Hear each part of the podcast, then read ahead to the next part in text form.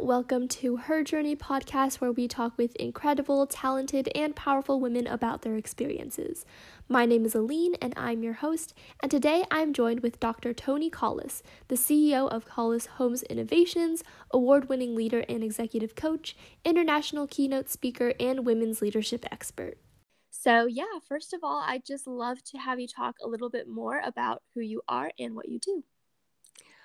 Well, so I am a coach first and foremost. Um, I absolutely adore helping women in tech thrive in their jobs. And I came to that because I was a woman in tech myself until I decided to become a coach full time. I'm a techie by training. I suppose I'm a techie at heart. I actually have real problems in my business of like delegating the techie stuff because it's what I spend the early part of my life doing. Uh, fingers on keyboards. I was a programmer in supercomputing, um, and I just I just thrive on that to some extent. But I really realized that what I love to do is help other women accelerate. I really I believe I'm here to change the world, to put my stamp on the world, and the way I've realized for me to do that's most impactful is by assisting other women to have the impact that they desire on the world, give them the toolkit to be heard, give them the ability to stand up and get noticed so that we can actually do what we all need to do and make the human race and the world a better place to be. Yeah, absolutely. Thank you so much. So, yeah, definitely seems like a lot of what you do revolves around tech and mentorship um, and really advocating for women. And sort of starting off with tech, I would love to hear about kind of your own experiences in the tech industry that inspired you to first get more involved in it and really help other women aspiring to be a part of the industry as well. Mm.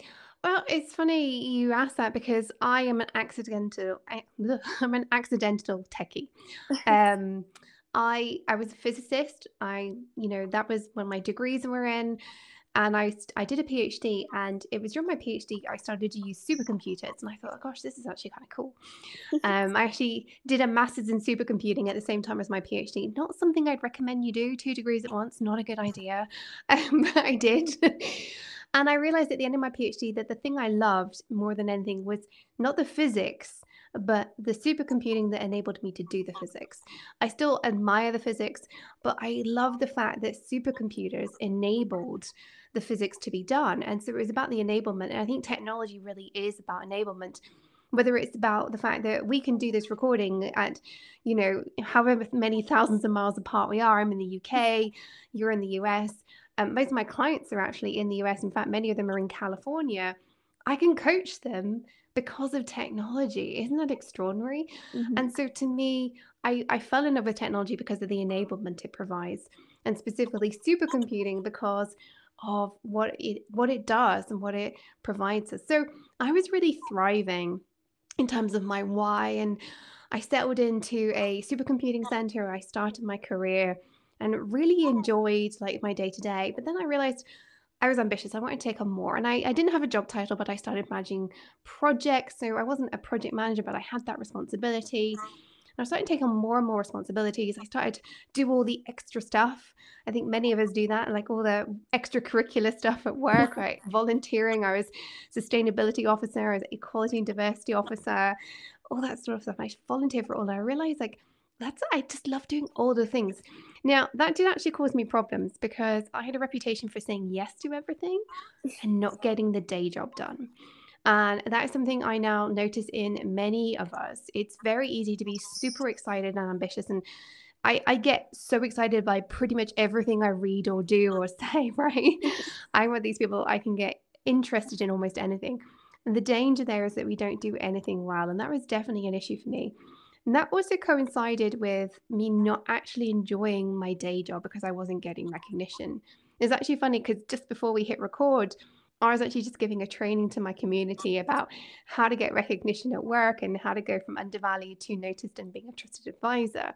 Mm-hmm. And I can tell you that the hard way is not to do what I did. like I I lost my reputation, I lost my way a little bit because I'd taken some advice and I had to say yes to everything. Worst piece of advice I've ever been given, by the way.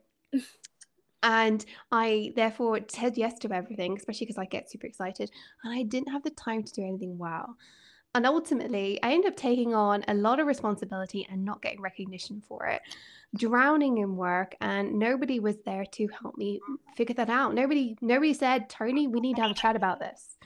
Mm-hmm. Um, so that was a big down. But then, then I realized what I love to do is solve problems. I am such a good problem solver. I think that's one of the things I am really good at as a coach is solving my clients' problems, seeing what they are not seeing and helping them figure out what they need to be doing. And I realized that was my my specialism. And so I actually very quickly turned my career around and uh, ultimately I landed my first C-suite position, C-level executive in corporate supercomputing within seven years of finishing my PhD because I specialized in solving problems for people and actually just having conversations about, like, well, what are you struggling with? How can I help? And that is such a powerful way to go through life. So before I became a full-time coach, I was a C-level executive and I felt like, you know, I'd I'd done it. I'd got there. I'd got that mythical job that women in tech aspire to. And now I want to open the door for everyone. Mm-hmm. Yeah, that's absolutely amazing. And I definitely think you brought up some really great points and really great insight there. Um, I, I'm sure lots of high school students can also relate to that, you know, having to say yes to everything, taking on too much than they can handle. Um, so I think it's amazing that um, throughout this journey, you were able to kind of grow from that and kind of find this path on your own.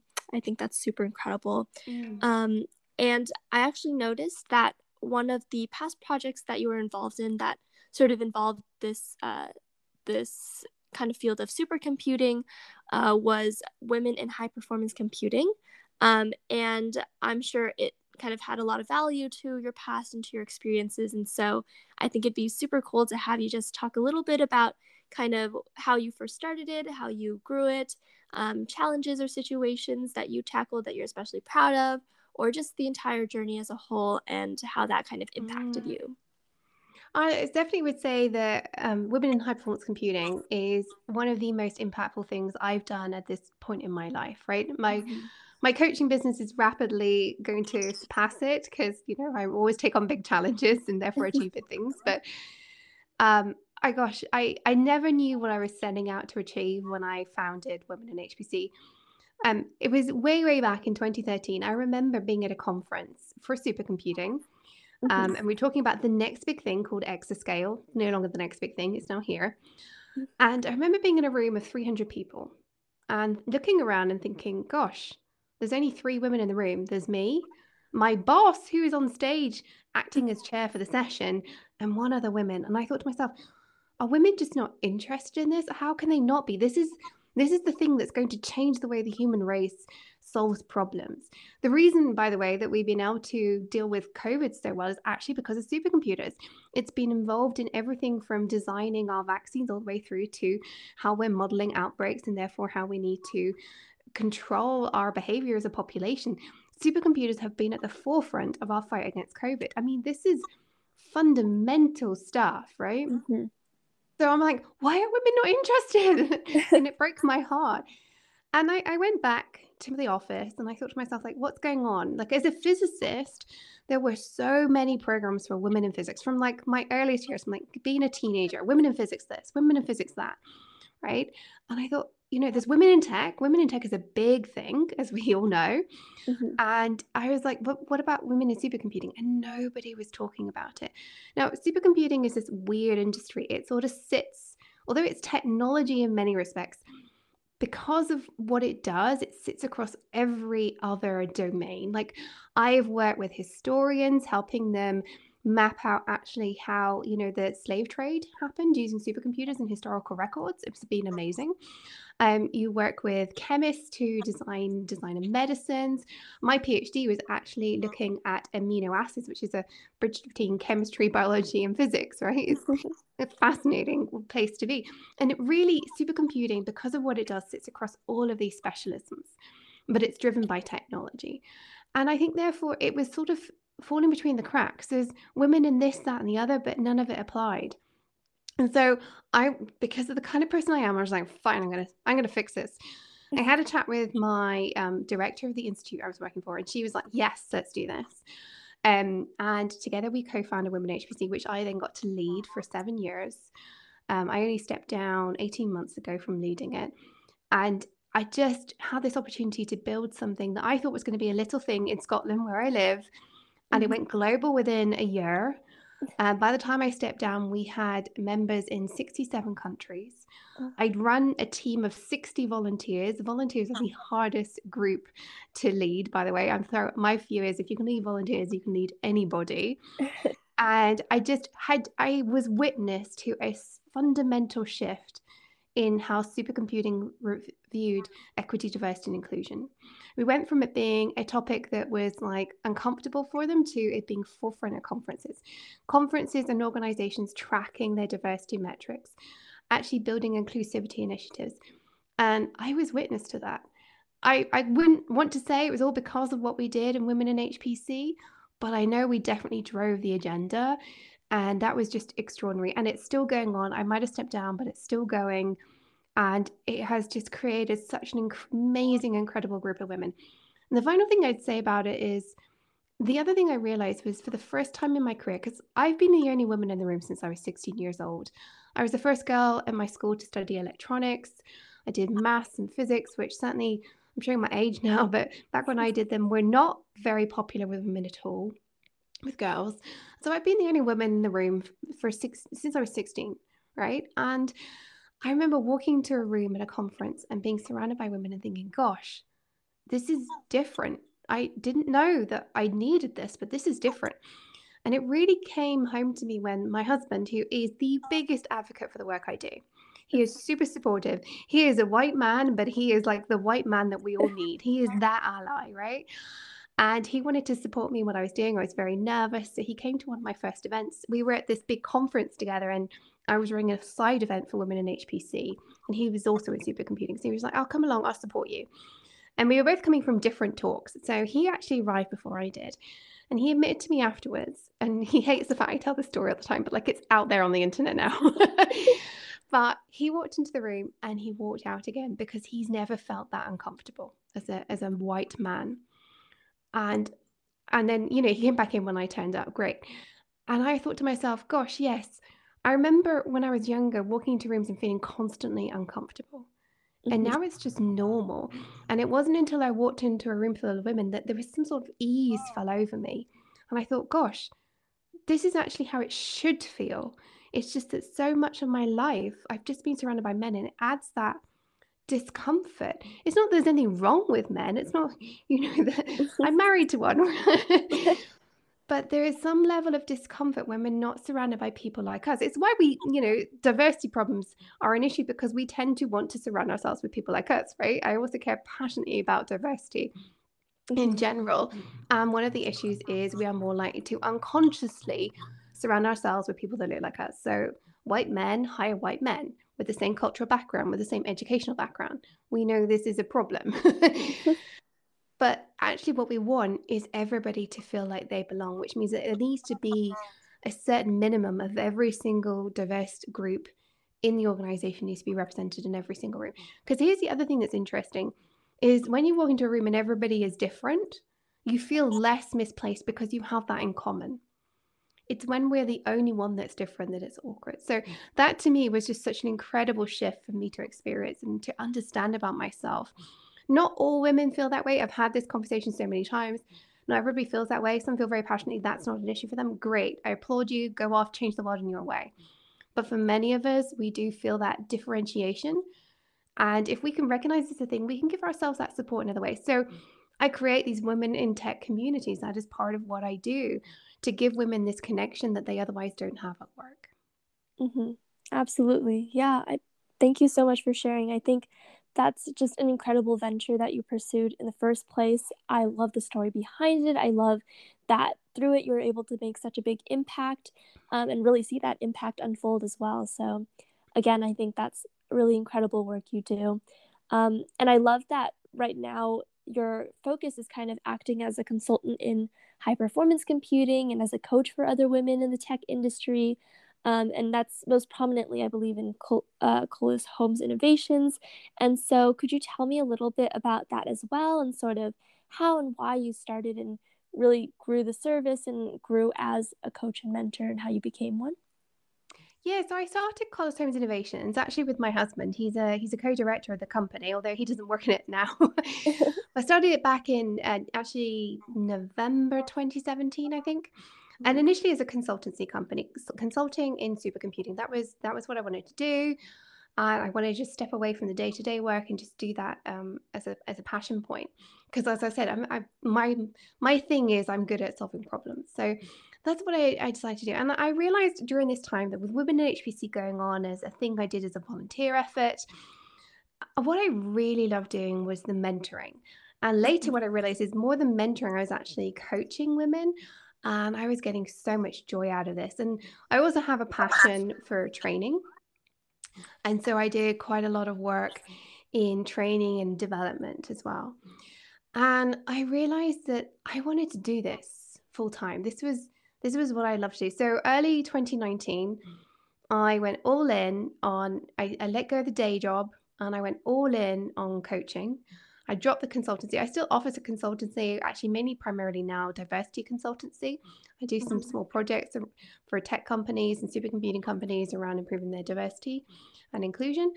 But I basically made challenged myself actually to replace my corporate income in three months, which I did. Not a normal thing to do, I know, but I did. And I just I just built something I love. My operating procedure has been do something you love every single day that's driving towards the vision that you're excited about. Don't get me wrong, I do things that I don't love every day. And as I've made more money, I've been able to hire a team to offload more of the things I don't love doing. But my fundamental driving mission here is do what I love and while I'm doing it, change the world. And I have such a strong why, which I would say to everybody whatever you're doing in life, have a strong why. So early on in my supercomputing career, it was about enabling others to use supercomputing. That then transitioned to enabling others to be able to do supercomputing to have an impact on the world and make sure it's fully available to everyone because there was that inclusion aspect to it, right? Mhm. But with my coaching, it's my my really strong why is I want to change the face of the tech industry, not just for me, not just for women, but because the human race desperately needs a more diverse approach to technology. We cannot afford as a human species anymore to only have men designing products for us, to have men making technological solutions to climate change. We, we just cannot afford for that to be true anymore. And so Mhm. I view my role in life is to help more women have that seat at the table who are capable of so much more technologically than I am. But I can open the door for them so that they can make the change that they need to make on the world. And that is so fundamental to who I am and what I now do. And the last few years have been such an incredible journey. I'm, later this year, I will have my three year anniversary of being a full time coach. And I, I've never felt this aligned with what I do or excited by what's to come. I have a full 10 year vision mapped out. I don't think I'm ever going to be done with this stuff. It's so damn exciting. Yeah, I mean, definitely. I think that this is so incredible what you're doing, and I love the way you put everything as well. Um, I definitely think you're making a difference in so many women's lives, and I I'm actually really excited for you for the vision that you have. Um, and I know that again, mentoring is a very large portion of what you do, and it's a big part of your life. And so, do you have any stories or any moments that you'd like to share? in mentoring one of these women that is just an absolute favorite or has really spoke to you as something that made you realize that you were really making a difference in someone else's life? so, this is a tricky one because I mean, one of the things I'm very picky about is the women I work with, I adore every single one of them. So I was like, oh gosh, how do I answer this question? Because genuinely, I could say all of them. Um, Mhm. probably top of mind right now is coaching a couple of women that have actually worked with me almost since the beginning of my business. Um, so they've all they've been with me for nearly they're coming up to like two and a half or three years working with me. Mhm. And for for both of these women that I'm thinking of, they've taken their time. Now, a lot of women will come to work with me for six months. That's typically how long initial contract with me is. Um, and they'll come and work with me for six months to like land a new role or to really work on a particular area of their leadership capabilities and really hone and refine it. Mm. And that's great. And I love working with them and we have very rapid results. But with these two particular women, where they stand out is they've they've had a lot of other things to sort out first.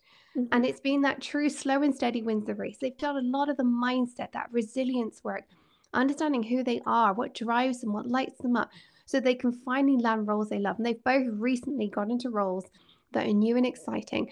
And I can just see them blooming. It's I get to witness women becoming themselves mm-hmm. in a way that, you know, a lot of a lot of our lives is about being somebody else, is mm-hmm. conforming, even though we don't know it. We're people pleasers. Mm-hmm. Society tells us to keep other people happy. As women, we're there to make everybody else smile, right? Mm-hmm. And these women are finally learning how to let go of all that and be themselves. And it's it's slow and steady wins the race, but it's extraordinary because I know these women so well.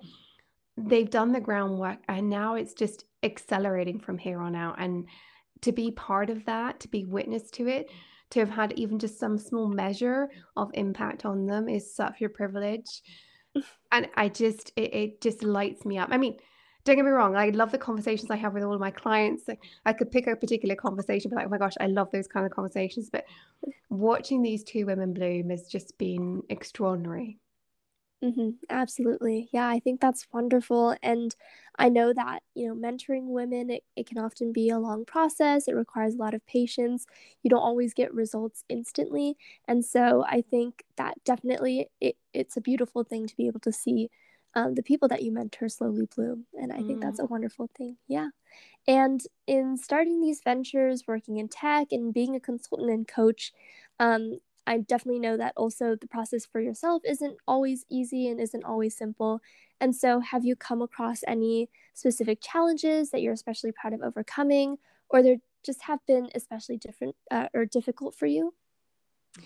Yeah, I'd have to say this is probably one that's not unusual to many of us as women, but learning to say no and being okay with that is a biggie for me. mm-hmm. um, I am definitely a people pleaser at heart. Um, I experience imposter syndrome almost every day, even today. I have a toolkit now to help me get through it. And certainly, I would say that that toolkit is something we should all have.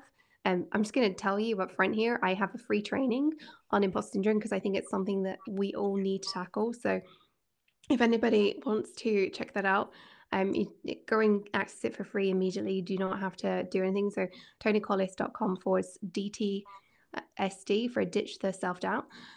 Get yourself a toolkit, my love, if you're listening to this and you've experienced imposter syndrome. But my imposter syndrome really manifested in having to say yes to everybody, even though I felt out of control, out of depth, didn't have time. I was over promising and under delivering almost all the time. Um, and so I dealt with that in my professional life before I started my own business quite well. It took me years, but it was actually then what propelled me into the corporate C suite. Actually, funnily enough, it was running women in HPC that meant I had to learn how to do that. Mm-hmm. I always had people wanting everything from me for free. And this was a side thing, it was a hobby. I wasn't paid to do it. Yes, my organization approved of it and gave me a tiny bit of time, but I spent probably 50 hours a week in addition to my day job running it. My weekends, my evenings, everything was about women in HPC. mm-hmm. And people wanted to just wanted more and more and more. I wouldn't say they were deliberately taking advantage of me. I don't think it was malicious, but they all wanted my personal insights on why they weren't recruiting women or why they were losing women or how to do unconscious bias training or can you come and just do this webinar for us and all this. And like, oh my goodness. So I had to learn how to say no because it wasn't about me, it was about delivering on the promise of women in HPC. I realized I was able to step back and say, well, if I give in to everybody, women in HPC is not going to achieve its mission. And that was like light bulb for me. I was like, oh, it's not about me. and when I was able to then translate that into everything else I do, like in my day job, it's not about me. Mm-hmm. It, it was so eye opening. Um, it did reoccur when I started my business. Like when you start a business, you want to please everybody, you want everybody to pay you. You're like, oh my gosh, how am I going to make money this month? And so I said yes to doing things that I didn't actually love doing. And I have my own coach because um, you can't coach yourself, by the way. And she called me out and she was like, Toni, you're doing stuff that doesn't light you up. Why are you saying yes to this? I'm like, I need the money. She was like, right now you're stopping yourself making money doing what you love because you're doing things that you don't love. And she hit the nail on the head. So I had to relearn to say no again at that point. But it was easier because, again, I looked at the mission of my business. I said, is this aligned with my business vision? And it often wasn't. They were asking me to do consultancy in an area I wasn't interested in, or coach a group of people that, quite frankly, didn't align with my goals or they didn't light me up. And I've let clients go because I don't love working with them because if I don't love working with you, you probably actually need a better coach who is a better fit for you because you mm-hmm. probably don't actually know what's possible for that coaching relationship. I say to everybody that comes and talks to me about coaching, go and talk to three other coaches. Then come back to me if I'm the one. come back to me when you know I we have the chemistry because that's what's really going to make the difference. So in summary, learning to say no is my both my most difficult challenge, but also the thing I'm most proud of overcoming because it has been such a journey for me. Mm-hmm. Yeah, definitely. I I think that you know, learning to say no and learning that you don't have to please everyone is definitely something really important, especially for women to understand. Um, so I love that you were able to t- kind of touch on that and your own experiences with that as well. Um, and yeah, definitely something that the audience can learn from. I, I feel like your experience are definitely um, something that people can relate to. Um, and you mentioned before that you have this incredible vision for the future um, and that you kind of have things outlined and you have a few plans and goals in mind. And so I would love to have you uh, share some of these plans and some of these goals that you have, whether that's for your personal projects or also just for yourself in general. So I have a personal goal um, for my business of assisting 2,000 women into leadership roles by 2025. I get very specific with my goals. So, and I tell everybody to do that. Like, get very specific. So it's 2,000 women by 2025 into some form of leadership role. Mm-hmm. Um, I am on track for that. Uh, and it really, you know, this year it's about consolidating. I have all the pieces in my business already. That was what last year was about, was building out all those pieces. And this year it's about consolidation and figuring out how we're going to scale it. So it's quite, it's super exciting. Um, but I, I mean, I have so many big visions and goals. That's like, that's the first one. Uh, I really ultimately want to change the way the world of tech is done. I want to change the way leadership's done. I talk about the female model of leadership, which is kind of based on my experience and reading a lot about leadership and realizing that what we do as women is fundamentally different to men. But actually, what I've realized is when I talk to men about it, they like it too. So, actually, what I want to do is change the way that the tech industry, actually, all industries, but let's start with technology, I want to change the way we lead and manage and run organizations and solve problems and work together because there's a better way than what is the kind of common way right now. That's my big, big goal in life.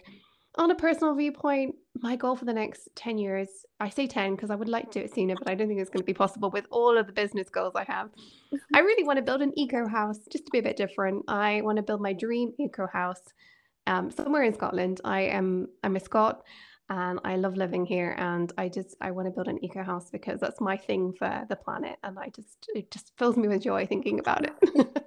yeah, incredible. I think that all sounds very very exciting and I absolutely cannot wait to see what you continue to do. So, definitely looking forward to that.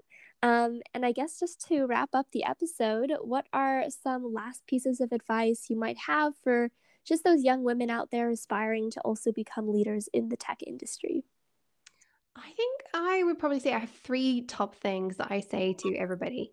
1st mm-hmm. of all, make sure you work on your resilience every single day. Our resiliency, our bounce back ability, like it doesn't mean you're not going to get hurt, but it, it's about how fast you bounce back. That is something we can learn, we can develop, we can hone, we can improve. And you are going to need it if you want to thrive. The high performing leaders are actually quite happy because they've worked on their resilience and they bounce back very quickly. So, work on your resilience every single day. The second one is focus on one thing at a time. um, I came across this analogy recently about you, even if you own multiple cars, you can only drive one car at a time, right? So if you have four cars and you want to drive them all the time, what you do is you get in one, you drive it five meters, five yards, you get out, you run back to the next one, drive that one. You spend all your time hopping between cars.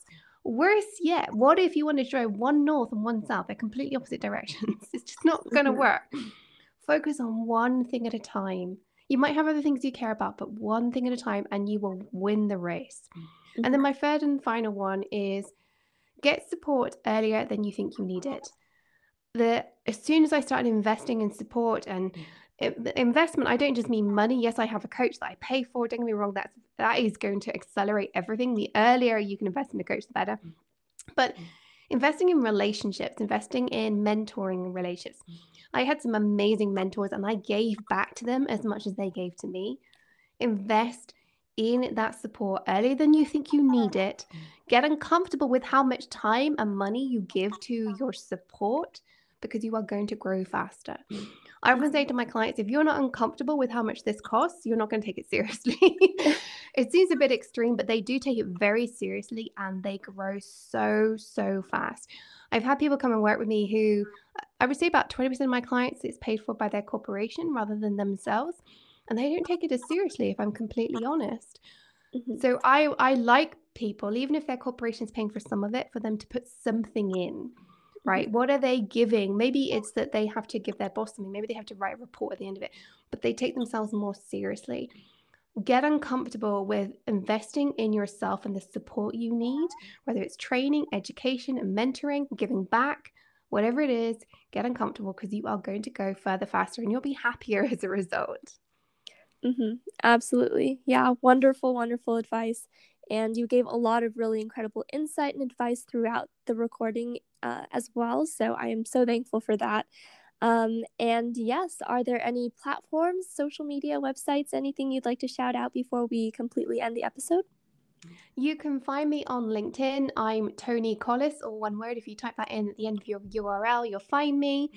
Um, I'm also on Facebook and Instagram, but they're a bit bit harder to find there. But the main place I'm on is LinkedIn. I'm happy to connect with anybody.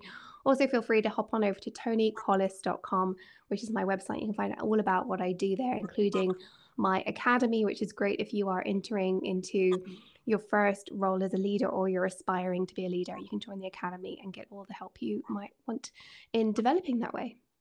Awesome. Yeah. Thank you so much again for being a guest today and for talking about this incredible work you've been doing. I've absolutely loved hearing about all your insight and advice. So thank you so much. Oh, it's been an absolute pleasure. Thank you so much for having me on the show, Aline.